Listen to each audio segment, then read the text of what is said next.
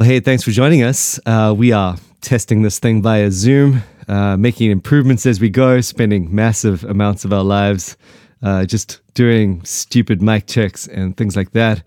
But uh, the results are sweet. The results are sweet. I mean, look at this. Look at this, man. I feel like I'm with you in the room. It's great. um, now, Chris, are you ready for the jingle? I am. Let's do this. All right. Um, here we go.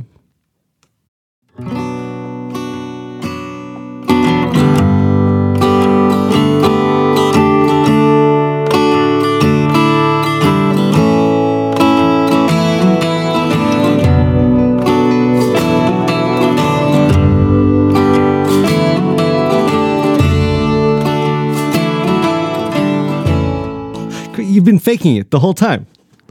No, I heard it the last time. I thought you were looking a little bit melancholy about that song. I mean, like usually that brings about extreme levels of joy, and uh, right. you just sort of blandly looking at body movements. That's right. exactly. um, oh man. Okay, so I obviously tweaked something to get you off my channel and sent everything off the channel at the same time. So sorry about that, man. But uh, worries. one day you won't have to fake it. That's the good news. um, so, how you been doing, brother? good, good. Um, staying busy, that's for sure. For How sure. you been? You guys up and running in Glory Cloud? Yes. Um, let's see. I think we just recorded episode 154 the other day, so Cool. going well. Yeah. Nice. Well, um, you haven't looked at Job, right, on Glory Cloud at all. No, we have not. because it's uh that's what we want to do this morning. Or today or wherever it is for you. Um, you can see on the ipad there it's the wycliffe commentary. Yes. um, when when when did he do this? This is uh for um for those who don't know um just kline's commentary on job. I mean the wycliffe bible commentary i don't even have that. Um what is that? When It was that? copyright 1962. yeah that's a, that's a long time ago I mean, I don't know. I've never even seen the Wycliffe Bible commentary. Maybe that's uh, a massive error on my part, but It's just a big, thick one volume. one volume. commentary. Cool. All right. Yeah. Sweet. Because, I mean, d- there's a decent level of, um, you know, for a one, one volume, it's got a nice section on Job, right? It's, yes, it's, it's robust. It's uh, like, what, 30 pages. Um, and it covers covers all the, the ground there. I mean, I'm preaching on Job on Sunday, so it's relevant for me. Oh, okay. um, just to look at it. And I remembered that Kline had a commentary on this. And uh, so I thought, let me take a look and double up and talk to you and make sure I'm on the right track. Okay, now do you have Lee Irons's sermon called "Suffering in the Triumph of God"? I do. And that must be held as, I mean, is it some sort of sacrilege to say that Lee Irons is like better than Kline? You'd definitely make Lee blush if you said that. That's for sure. I mean, it's just yeah, it's sort of you get through the commentary. I mean, Kline's commentary is typical. It's a lot. It's kind of a weird thing to read him like this because it's you can tell it's been like edited or something, and Yep. you know, it's just very generic in some ways, and yet obviously you have you have a lot of his influence. I mean, his you know thing come through, and um, and you know, w- w- it's sort of two things dawned on me when I was reading it. I was like, you know, when we're reading these one volume commentaries, um, these little sections, or in study Bibles, it's worth worth keeping in mind that the people writing those commentaries are not generic theologians. They're not just all this stock standard cookie cut evangelical. Um, you know they, they've all got something going on. They've got got some angle going on. And um and you, you know it's probably a good thing to know about that at some level um because certainly someone coming in with um kline although it's been it's been taken back a lot you could see probably if he was going to just run with this on his own article or something he would he would probably have deepened some themes. But um you know, you still got a lot of stuff there that you can pick up on, knowing that it's Kline, and a lot of insights that you good good sort of tips, I suppose, that you could then go back to Kingdom Prologue and and see that deepened out and see how that intersects with Job. So it's enough enough to do that, um, and uh, and so that was the one thing I was thinking. The other thing is just that. Um, you know, it's almost like he switched channels. I don't know how much of this is edited, but it just he's got like a whole different writing style going on. There's hardly any hyphenations. I was like, Kline, where are the hyphenations? It's compromise. Yeah, I'm sure an editor uh, did a lot of work on this. Yeah. So interesting, interesting look. And then, of course, it's early as well, Right. um, early-ish. And so, I mean, there are a few comments here where I'm wondering where he is in the journey. You know, um, He's almost a decade into his teaching career at this point. Almost. right, right, yeah. And uh, I'm just thinking in terms of his um, his progression. I suppose you you and Andre spoke about the the Sabbath progression the other day. Um, you've got Mosaic republication sort of things that have happened, and when, when the big the big Bahnsen controversy was already on at that point, right? Well, I think Bahnsen was studying at Westminster in Philadelphia, developing theonomy in the 70s. Oh, this true. would have- so if he was going to be critical of theonomy, it would have been a, somebody like Rushdoony at this point. Right. Okay. Yeah. So not quite at that crisis point yet, at Right. least we could say. Um, and maybe it's me just reading into it, but um, it feels like that came through a little bit. Maybe some some um, some comments could have been sharper, you know, um, and probably he would have gone for the jugular a little bit more quickly uh, on some of you know Job's friends' comments, and you know in theocracy, out of theocracy. Uh, you know, it's it's quite amazing. I mean, Job it's a great book, isn't it, for for Kleinian thought? You've got so much going on there, so many different angles to look at. Um, yeah, you've got the pilgrim or altar-oriented people of God prior to theocracy to think about. Um, you know, with Job being a really good sort of window into that life. Um, you've got, of course, the the general covenant of works in natural law theme happening with uh, Job's friends. Um, you know, and and so much of that being paralleled in in uh, uh, you know obviously being read through a Mosaic theocracy lens by the original years, um, and and then that being different for the way we need to read it, and just you know, it's just very rich in that regard. Very very difficult book. Um, you know, obviously leaving aside the normal theodicy themes, and uh, that on, on its own makes it difficult. And then, of course, you've got your inspiration issues where you know how do how do we get this info, and you know where did it come from, and the dating, um, and then even just uh, I suppose, yeah, I mean the the, the Christological typological sort of. Um, things are, are a whole nother sector to look at there, and Lee Irons did a great job uh, job with that, didn't he? Absolutely. I was just thinking um, that if you read Job with a something like a theonomic hermeneutic, Mm, um, you're going to preach it very differently man. than Lee's sermon. I mean, it's going to be health and wealth, right? Really, it is. Yeah, exactly. And it's gonna it's gonna be um, yeah, because basically, yeah, we have Job. I mean, I, I'm I'm just wondering how you would even do that, to be honest. Yeah. Uh, you know, because here's Job. Here's a guy who's obviously obedient and therefore being blessed, and um, and then he, you know, we have this ordeal thing go on, which we have insight into. Um, as a result of that, uh, he loses everything. Maybe what they would do is they would sort of they would see this as such an anomaly um, that it, it really wouldn't normally be the case that that we would um, you know lose everything dis- despite our obedience in the land or, or something like that. I, that's the only way I could think that they would um, talk about this. Otherwise, it's just such a strong sort of case for shattering theonomy at every level, unless you are in a is, Israelite theocracy at that point. You know. because I mean, one of the major themes that Lee just picks up on so beautifully is that God's program is victory through suffering, Yeah. um, and that's just anathema to Yeah. not only theonomists but lots of other people who don't read the Bible Christologically. Yeah, totally.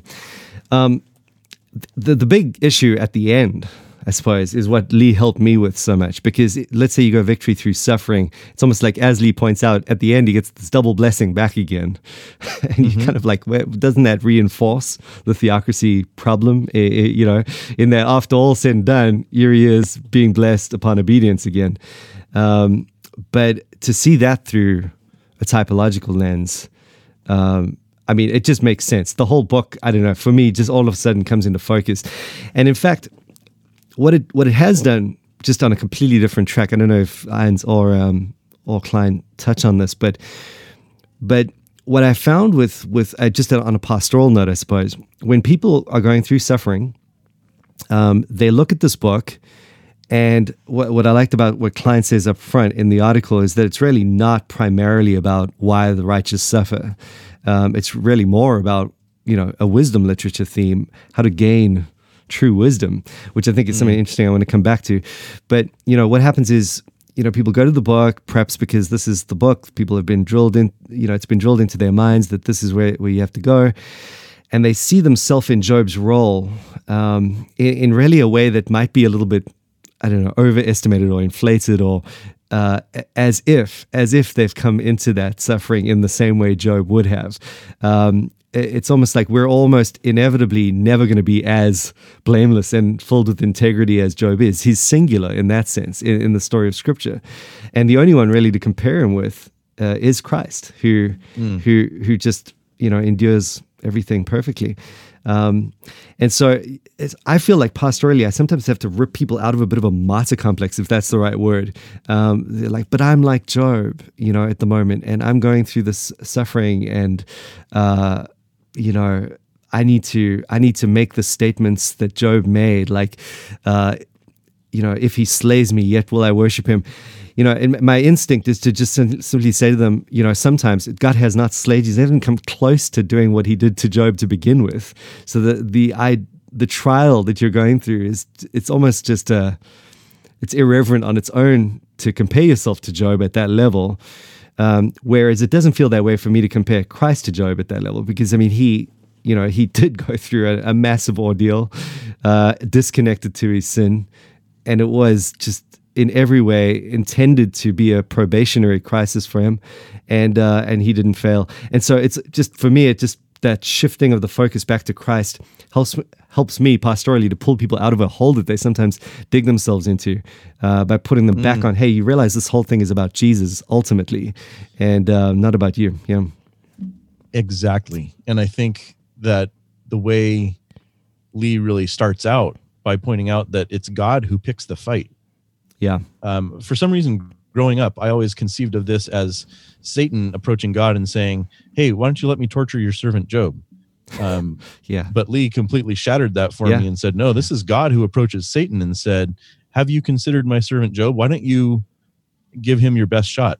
Hmm. And um, it was precisely eh, eh, so. Um, this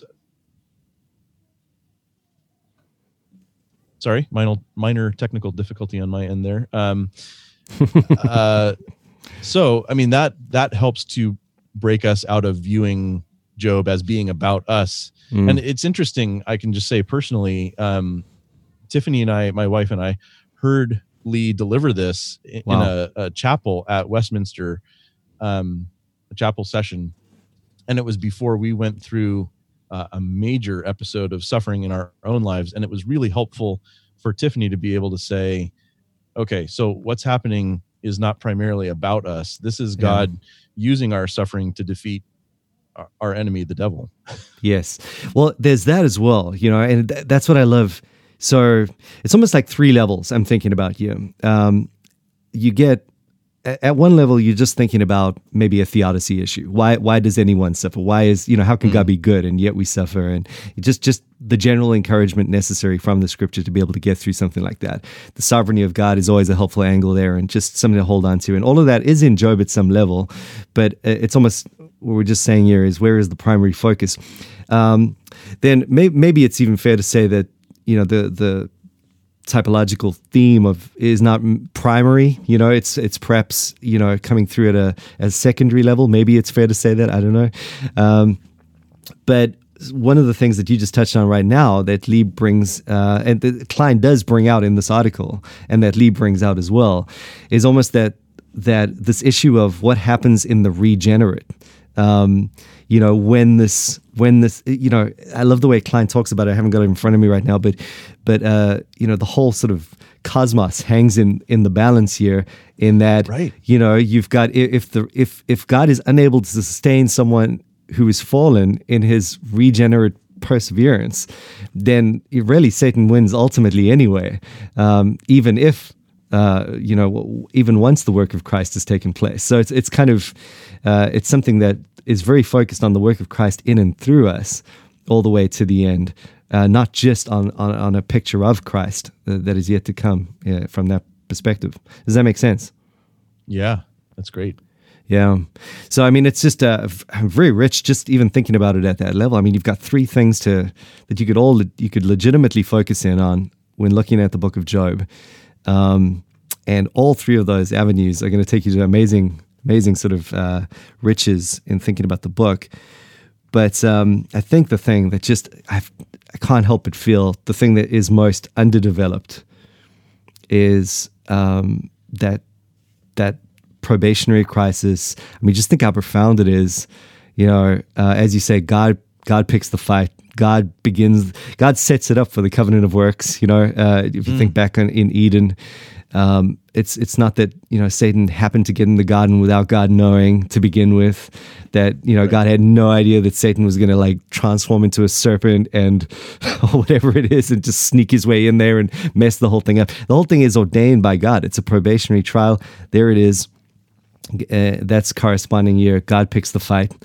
Um, uh, it's different in the sense that you have uh, Adam in his state of righteousness or original innocence, at least, and and um, and it's significant though, as Kline points out, that even what's so powerful about that parallel is that even though uh, though Job is fallen at that point, um, he is yet able to do more as a fallen man than Adam was in his original state due to God's grace upon him.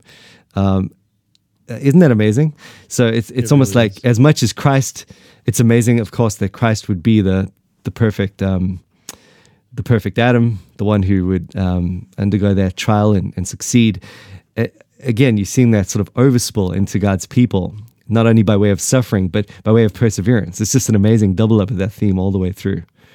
Man, I feel like I'm getting a little esoteric. I promise you, I've only had coffee this morning, but uh, I still feel I feel like i have gone real deep. It's real deep. This is deep. Well, I mean, God is using Adam and Job in different ways as well. Yeah, um, and sometimes um, types in the Old Testament point forward in the sense of uh, this is the opposite of what uh, Christ is going to be. Right. Um, and I mean, there's a little bit of that in Adam.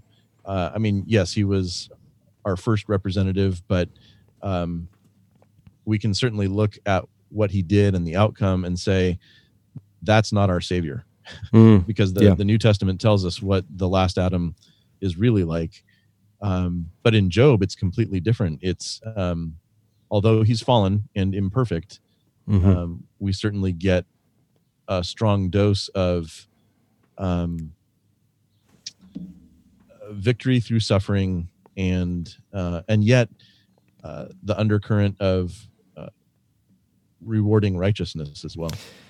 Yeah, totally. Well, hey, let's quickly um, just bef- I want to kind of keep that on the back burner because I think hopefully um, I highlighted a few things in um, in this commentary, and hopefully we'll find our way back there before we have to end the podcast before Zoom goes all buggy on me, and so that's around the forty minute mark. So we got to we got to hop skedaddle and get there. But um, he basically one one thing I love about the way Klein opens up this whole idea in Job is that he said I think I mentioned to you before we started recording, um, he he speaks about the whole thing as if um, you know, uh, let me get his exact wording here. Um, within the canon, I'm on page one, by the way. Oh, it'd be page four, five, nine in the actual commentary. Uh, within the canon of the Old Testament scripture, the distinctive contribution of the wisdom books is that they expound the relevance of the foundational covenant revelation through Moses to uh, the great issues of man's life in this world, more specifically of man's life apart from the peculiarity uh, or sorry, the peculiar, peculiarly theocratic context of Israelite history. Um, now, I find that super helpful. In fact, that reminds me of, of VanDrunen's whole thing on Proverbs. I don't know if you've seen that, but I just found that mind bendingly good in that, yeah, you have a lot of law, a lot of everything given in a Mosaic theocratic context. And, um, you know, obviously we have to work hard to make sure that we're not misapplying that and constantly keeping that covenantal context in mind. It's almost like the wisdom literature has done some of that work for us. Mm. Uh, it just sort of presents all, all, all of those riches and application of the covenant uh, theocratic context um, for us, just to just to look at, and just even people at that time outside of that context. Um, and so, if you put Job in that category, um, immediately you've got something that becomes astoundingly relevant. You know, there's mm. something that's applicable for everyone, all times. Um, and of course, we know dating wise, um, I know there is a little bit of debate about this, but but I think we would agree with Kline. I'm just on Kline's side with this. I'll let him do the, the groundwork. I think I think I feel like I trust him enough to to just go with his dating on this, which is you know sometime you know as as an actual historical figure, sometime you know before the patriarchal period even, um, and and then you know whether that was assimilated into the canon via some oral tradition at some point. I mean, I'll you know it's it's a thing indifferent for me. Um, and so you know, as long as we we're seeing that this is happening outside of a theocratic context, I think it becomes helpful. Um, but then he, you know, he talks about the whole uh, uh, the question uh, regarding da da da. No, not that one.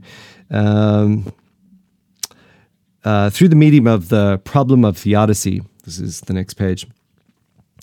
Um, the book of Job sounds anew the central religious demand of the covenant. It calls men to unreserved consecration to their sovereign Lord. Thereby, it presents the church with its proper testimony to the redemptive revelation before the wisdom schools of this world. Um, so, the, the reason I find that helpful is it's just not at all the way a commentary would typically go on this. Um, usually, you open up and within two seconds, you're reading Job shows us how we deal with suffering, you know, as as those who don't understand what God could be up to. You know, and I've right. always found that that's a little bit of a like really it doesn't really help in that regard you know it doesn't really give you any insight because you have to almost conclude from that that you know god is up to some major trial in in the heavenly courtrooms for every person and i suppose you could get there somehow you know in that you know we're all going to either stand as tr- as trophies of grace or or um, you know we're going to bring some level of disrepute to Christ or something like that. Um, it just never really seemed to be the major thing. You know, it, it, it's almost like it doesn't answer the question that needs to be answered if that was the major thing.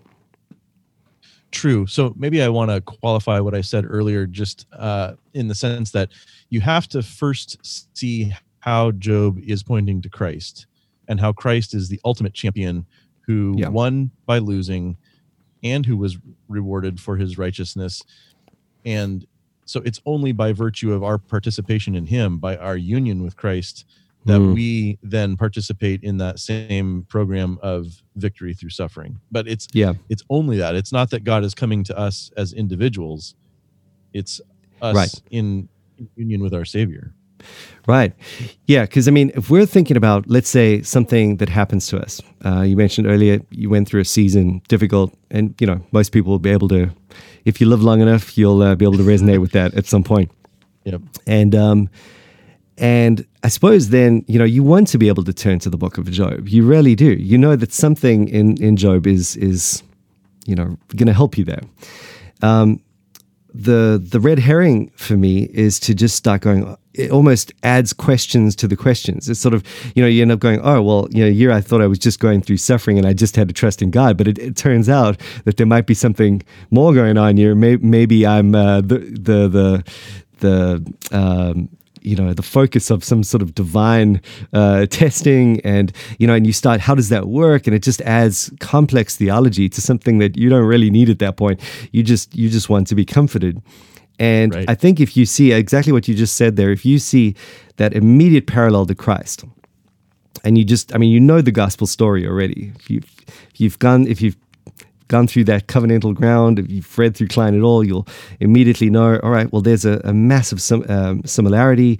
You know, Christ comes from glory, he's tested, uh, he goes back to glory. We see this kind of, you know, obvious parallel there with Job. Um, time of blessing, time of testing, time of blessing again. Um, he doesn't let God down. He uh, stands the cause. He is the David against Goliath. It's a totally unfair match uh, in the sense that all of Satan's coming against this one guy, and yet God picks the fight. And so you've got all the all the the same things that you have in redemptive history there with Christ. So that's just immediately helpful. It gets your focus off of you, gets your focus onto the gospel, and then within that basic context, as you just said um, you start thinking, okay, well, how how am I like Job?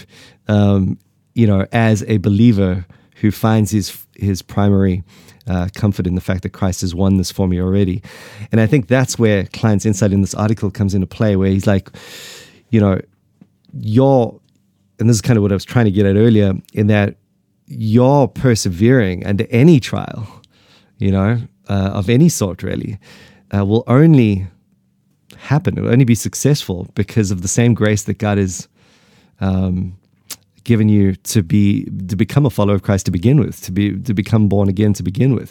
So the grace that Christ earned for you in and through and in through His work um, is now on display in your trial um, and is able to withstand um, you know even the worst sort of situation um, if you know you will persevere to the end is the idea essentially and you'll be a trophy of his grace. Amen. Uh, it's been a while since i've read lee's sermon text but uh, uh, tell me if i'm misremembering this. It seems like he said something like our suffering becomes yet another nail in satan's coffin. Yeah. Something to that effect. Right and that i think is directly glued to what Kline's saying in this article as well. It seems like that's the big Kleinian sort of insight here, in that that mm-hmm. Lee would have taken through anyway. Um, that you know you've got this. Yeah, I mean, you know, as long as you see how that nail is being driven in, you know, it, not you as the primary earner of the grace, but rather the one who's displaying the grace that's been earned for you. Uh, right. Then it becomes an amazing thing, you know. Then, you know, another thing I was thinking about uh, just reading through this is that you've almost got those non posse, non peccare categories coming through again, in that. Um, you know the fourfold state of man thing, um, where you know you're able, you're almost um, before the before the fall, you're able to sin, able not to sin, um, and then you know as a result of uh, of the fall, you're able only to sin, um, and then as a result of God bestowing the saving grace upon you, um, we're again sort of able to sin, able not to sin, and then the idea is that in the in eternity we're able only not to sin. But one of the challenges that I think has been rightly brought to that paradigm is that basically, you know, it forgets the already not yet perseverance angle, in that we're though we're able to sin and not to sin, in some sense, what is true of eternity, you know, is is we're not simply brought back to our probation. Basically, we're brought back to um, something beyond what Adam was experiencing in his ability to sin and not to sin. And um, and I think that comes through in what Kline's saying here because you know you have um, you have that demonstrated as it were. You know uh, you, you have it put to the absolute maximum test, um, and yet he, even in his fallen state. Um, who uh, Job, who has now clearly been regenerate as a believer, is able to even exceed what Adam was able to do in his state of righteousness. And so that's kind of what I was getting at earlier as mm-hmm. well. You know, you've got this this powerful display of what is yet coming for for the saint in per, that is now already revealed in that uh, he's not simply in his probation again. God has got him. Uh, God has earned the grace for him in Christ in redemptive history and is lavishing it upon him even in these trials, which then serve to to every single time that happens, just add another nail to the coffin of Satan. Yeah. Amen. Come yeah. quickly, Lord Jesus. Amen. Yeah, totally. And that's another part. Actually, that's exactly what I was. I was going to say that that that's isn't it interesting that that's how both Lee and Kline pick up on this idea of that's where it leads you. Come quickly, Lord yeah. Jesus. Right, and that's that's the way to do it. I mean, at the end of the day, you're not, Lord, please restore my blessings on this earth um, you know, you're exactly. you're just being if anything, God's making use of the suffering theme to point you to what Job's true restoration of blessings ultimately means for us. Um, mm. So, again, just a, a, much richer way to look at the book of Job than is normally done. Um, a lot of deep themes there. Really, the way to do it, I think, is to take uh, this this treatment of, of Kline on, on um, Job and just sort of read it against Kingdom Prologue. you know, Mm. that that's uh, that's the way to break this open. I might do that on Sunday. Um, Yeah. Is your sermon going to be put, posted online? Yeah, but don't listen to it though, man. It puts too much pressure on me. Oh, okay. All right. This is for my church. I might not post it now that I've said something about it. In fact, I might edit this whole thing out. it's like I don't do well under pressure like that. You know, just let me do my thing. Just leave me alone. Leave me alone. And if it's cool, it's cool. Whatever. You can tell me after the fact. All right. Oh man. Anything else about this article? Um, obviously, there are tons of things. He goes into the details of the text, which is, you know, again, like it's actually quite a detailed commentary for 30 pages. It's amazing how much he's gotten in there. I know. So, for anyone who did, does want to get into those little interesting little bits and bobs about Job, and my goodness, there are there are lots of those. Um, Kline definitely goes there and he looks at it. Um, but you know, I think probably for this discussion, we're more interested in those bigger bigger themes. Um, but yeah, t- in terms of the bigger themes, anything that comes to mind for you in terms of anything we might have uh, not mentioned yet? Not really. I don't think this counts as a major theme. Um, I just thought of this uh, just because on the Glory Cloud podcast, we're going through a series that we're calling Meredith Kline Applied. Yes, And um, great, loved it. the episode that we just recorded is our first one on nouthetic counseling, and we're planning to do three or four on nouthetic counseling. Oh. And I think it, it was at least in class if he didn't put it in writing somewhere. But I think Kline makes reference to Job's counselors as being very much like nouthetic counselors. And so Wow, he interesting. would see he would see the book of Job as functioning as a rebuke to nouthetic counseling. Yes. Wow.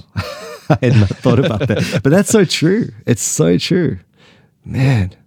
Yeah, just a, and do you mean by that that it's almost like a, a simpli- simplistic biblicist, you know, approach maybe, um, not allowing for uh, you've got your your basic sort of theological rubric that's just you're hammering in on a hurt on a difficult situation rather than allowing for a, a, complexity that perhaps you don't understand or something along those lines. well definitely that and um, you know jay adams's um, just kind of default um, uh, diagnosis was uh, it doesn't matter what the counselee is coming through your door with the problem is sin and really the prescription at the end of the day is stop Right. sinning and start doing righteousness Right. and so i mean that that really does sound like job's counselors you, you Yeah. did something wrong obviously Yeah. which is why you're sinning so Mhm. stop doing that and start doing whatever it is you're supposed to do Yeah, man, that's that's that's so good. Um, and then, of course, I mean, one of the things we just, I mean, even even if it's been implicit throughout everything we've said, is that, and this I do think is picked up on most commentaries, which is good, although they don't have the covenantal context to back it up, almost. Uh, but everyone's sort of seeing, well, um, you know, Job is uh, getting bad advice from his friends because they think that you know if you sin you know something bad's going to happen i suppose one of the big things that happens and i remember reading this from very early on you know before way before i got onto kline but i'm reading that and going wait a minute. Have you guys read leviticus? And do you know what i mean? Like it seems that that is quite a thing actually. I, t- I totally see you know not even having the dating in mind or the timeline in mind just in terms of general content of the old testament you know it, you kind of feel like job's friends have got a good point there. You know you could see how they would have arrived at that conclusion. And um and what's interesting to me firstly is that um you know when you see that that this all probably happened way before the Mosaic theocracy. You have to, you've got to find a way to kind of deal with that. And the only solution to that is the covenant of works, natural law thing that Reformed theology provides. And then, of, co- of course, Kline gives uh, lots of definition to. In that, you know, that's uh, it would have been just an Eastern way to think about the problem, and um, they're just doing what is on the heart of every man at some level, just to go, you know, God's going to bless you if you do good stuff, and He's going to curse you if you do bad stuff, which they're not making up; they're getting from a from something innate. exactly i mean mike horton um, likes to say that pelagianism is our default position and i Yeah. think that's just another way of saying what kline would say is that that covenant of works is hardwired into our dna almost it's like Yeah. we know it um, primevally. True, and you know, it's it's I, I don't know how people would really think to explain that otherwise. You know, if you haven't got that overarching sense of, of continuity in the story or just how it all fits together, I mean, how are you going to explain that default position of the heart? It's difficult. Um, you just have to do it in very generic terms, I suppose. so there's that, you know. But then, of course, you have the the big Kleinian, you know, contribution, I suppose, in that uh, when you do look at the later theocratic republication of that covenant, it then explains how even if it is true that um, God was blessing Israel when they did good stuff and cursing them when they did bad stuff, that's not because God was, you know, you know, in a certain dispensation, creating another way of, of salvation, or because uh, he was confused, or because he was basically, uh, you know, showing us what true grace looks like. That's kind of mixed up with works anyway.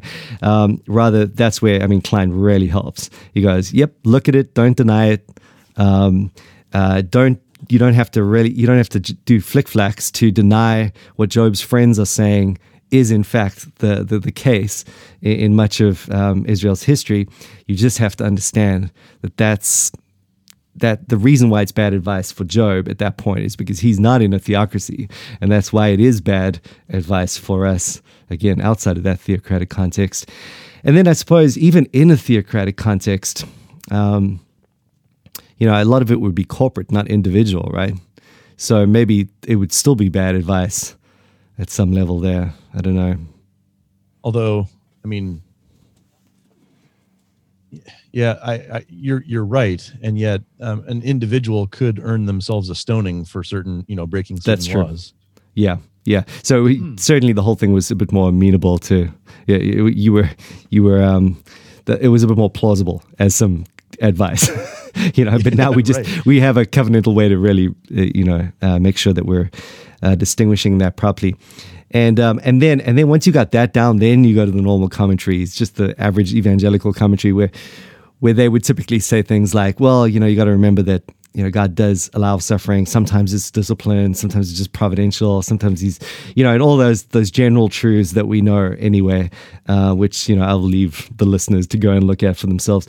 But um, you know, just that stuff then is usually true enough but it just gets brought into focus at that point, and it might not even be what what Job has in mind primarily. Um, but yeah, there we go. So if you do, where did I get this um, Job? Th- this uh, is it on the meredithkline.com website? The yeah. the commentary is it on there? Okay, perfect. Um, so as is our normal situation or normal practice, we won't link to that in the show notes. That's way too much trouble.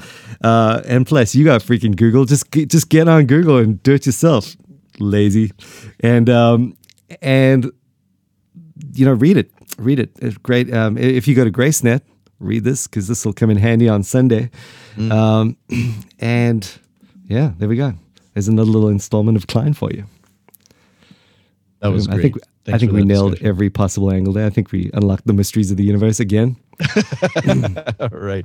I think we do a good job here, Chris. We're doing good work. I always enjoy talking with you, Mike. Yeah, man. Good. Well, thanks for joining us. We're coming to the end of my my Zoom uh, trial license. So 40 minutes. Um, stay with us this week. We're back up and running. Um, did I give the little thing about Jeremy Casella, Chris? Did I do that? I didn't I hear that. All right, hang on. This is this is amazing. This is this is what makes us sound pro. Are you ready? Music on this podcast was written by Jeremy Casella and performed by Indelible Grace. You can listen to more from Indelible Grace and Jeremy Casella by searching on Spotify or Apple Music. I don't even know if he makes me say that. I just like saying it. It's just, he did ask me to do that, you know, at least put it on the show notes, but I'm like, I just like saying it anyway. I'll just do it for free, Jeremy. And uh, yeah, so stay with us. We're back up and running. And uh, I know Nick's just ready to go. He wants to talk about the Francis Chan thing. So that's that's crazy. Oh. Which um, I haven't even looked at properly yet, but it looks very interesting. And um, and then we've also got some just uh, some more random rumblings. But what I want to do, Chris, is get us all together again at some point. Uh, let's. That was cool. I want to try, especially with uh, you, me, and my brother. Uh, we had good mojo. It was good mojo. Yeah, if you get if you two could just quit fighting. well, we don't fight. We just it's sibling rivalry. It's a different category. Oh, oh, okay. Yeah, we can do whatever we want. The, there is a limit to our rivalry. We have found that out as well. We have to we have to know where that line is, and um, so hopefully we don't find it on uh, on the internet live. cool. Thanks for joining me, Chris. My pleasure. And I'm gonna play out. So just do some, do, just fake this. All right.